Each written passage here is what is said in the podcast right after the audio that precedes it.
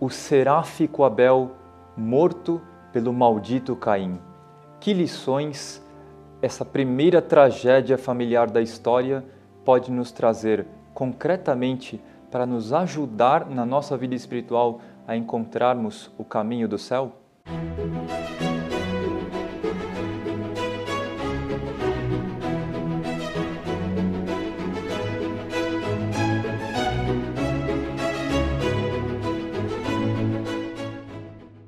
A liturgia de hoje nos traz, no início dessa semana, uma cena trágica. Nós temos os dois primeiros frutos da humanidade: Abel, o seráfico, Abel, o inocente, Abel, que queria fazer de tudo para agradar a Deus, sendo morto pelo primeiro filho do primeiro casal.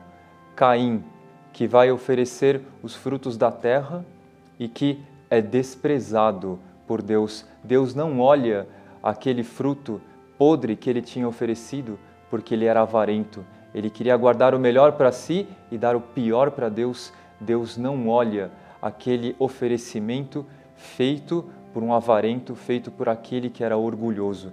Abel era pastor de ovelhas. Caim era agricultor e cultivava os frutos da terra. E ambos fazem um oferecimento completamente diferente. Abel oferece os primogênitos, aqueles melhores animais para agradar a Deus. Ele tira o que havia de melhor de si para dar a Deus, enquanto Caim faz o contrário. Caim oferece os piores frutos.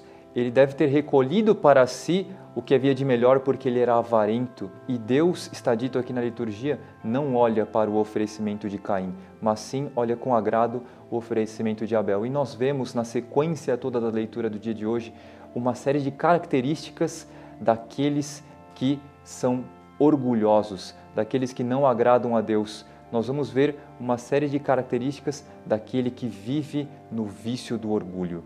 Porque Caim, em primeiro lugar, era avarento, como consequência do amor próprio, do orgulho dele, de reservar as coisas para si e não estar importando-se em adorar e agradar a Deus.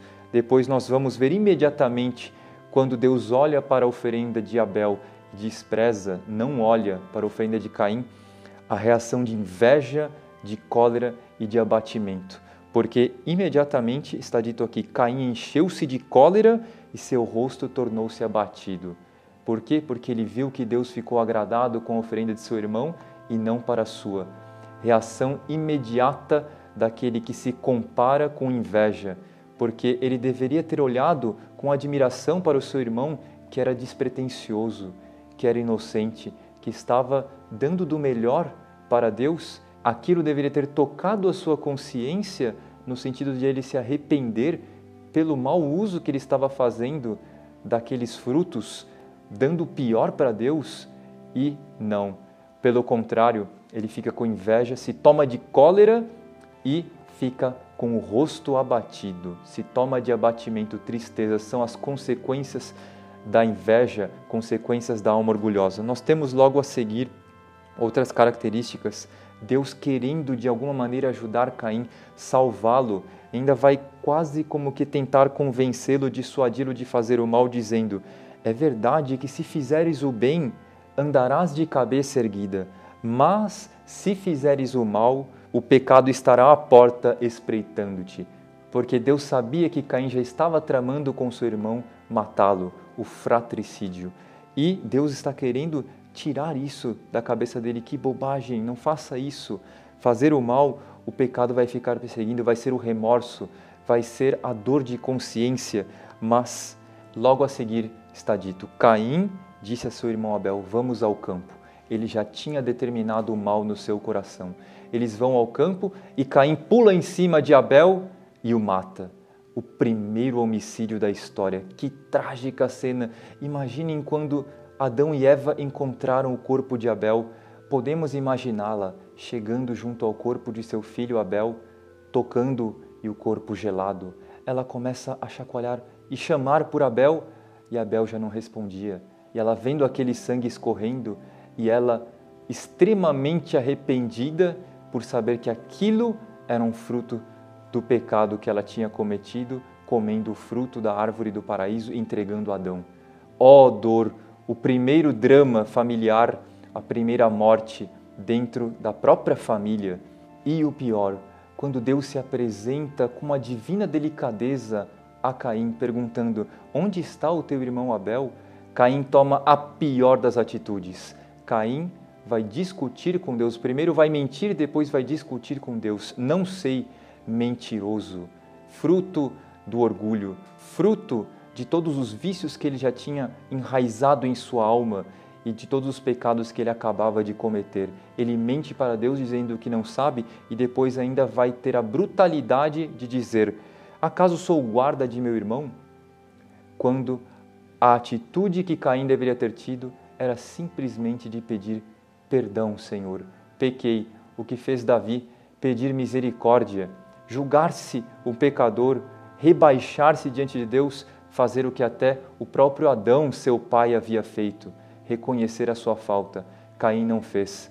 Caim deveria ter clamado perdão por ter matado o seráfico Abel, seu irmão, mas ele ainda se revolta contra Deus, mente e faz essa brutalidade dirigindo essas palavras ásperas contra aquele que era o seu Criador.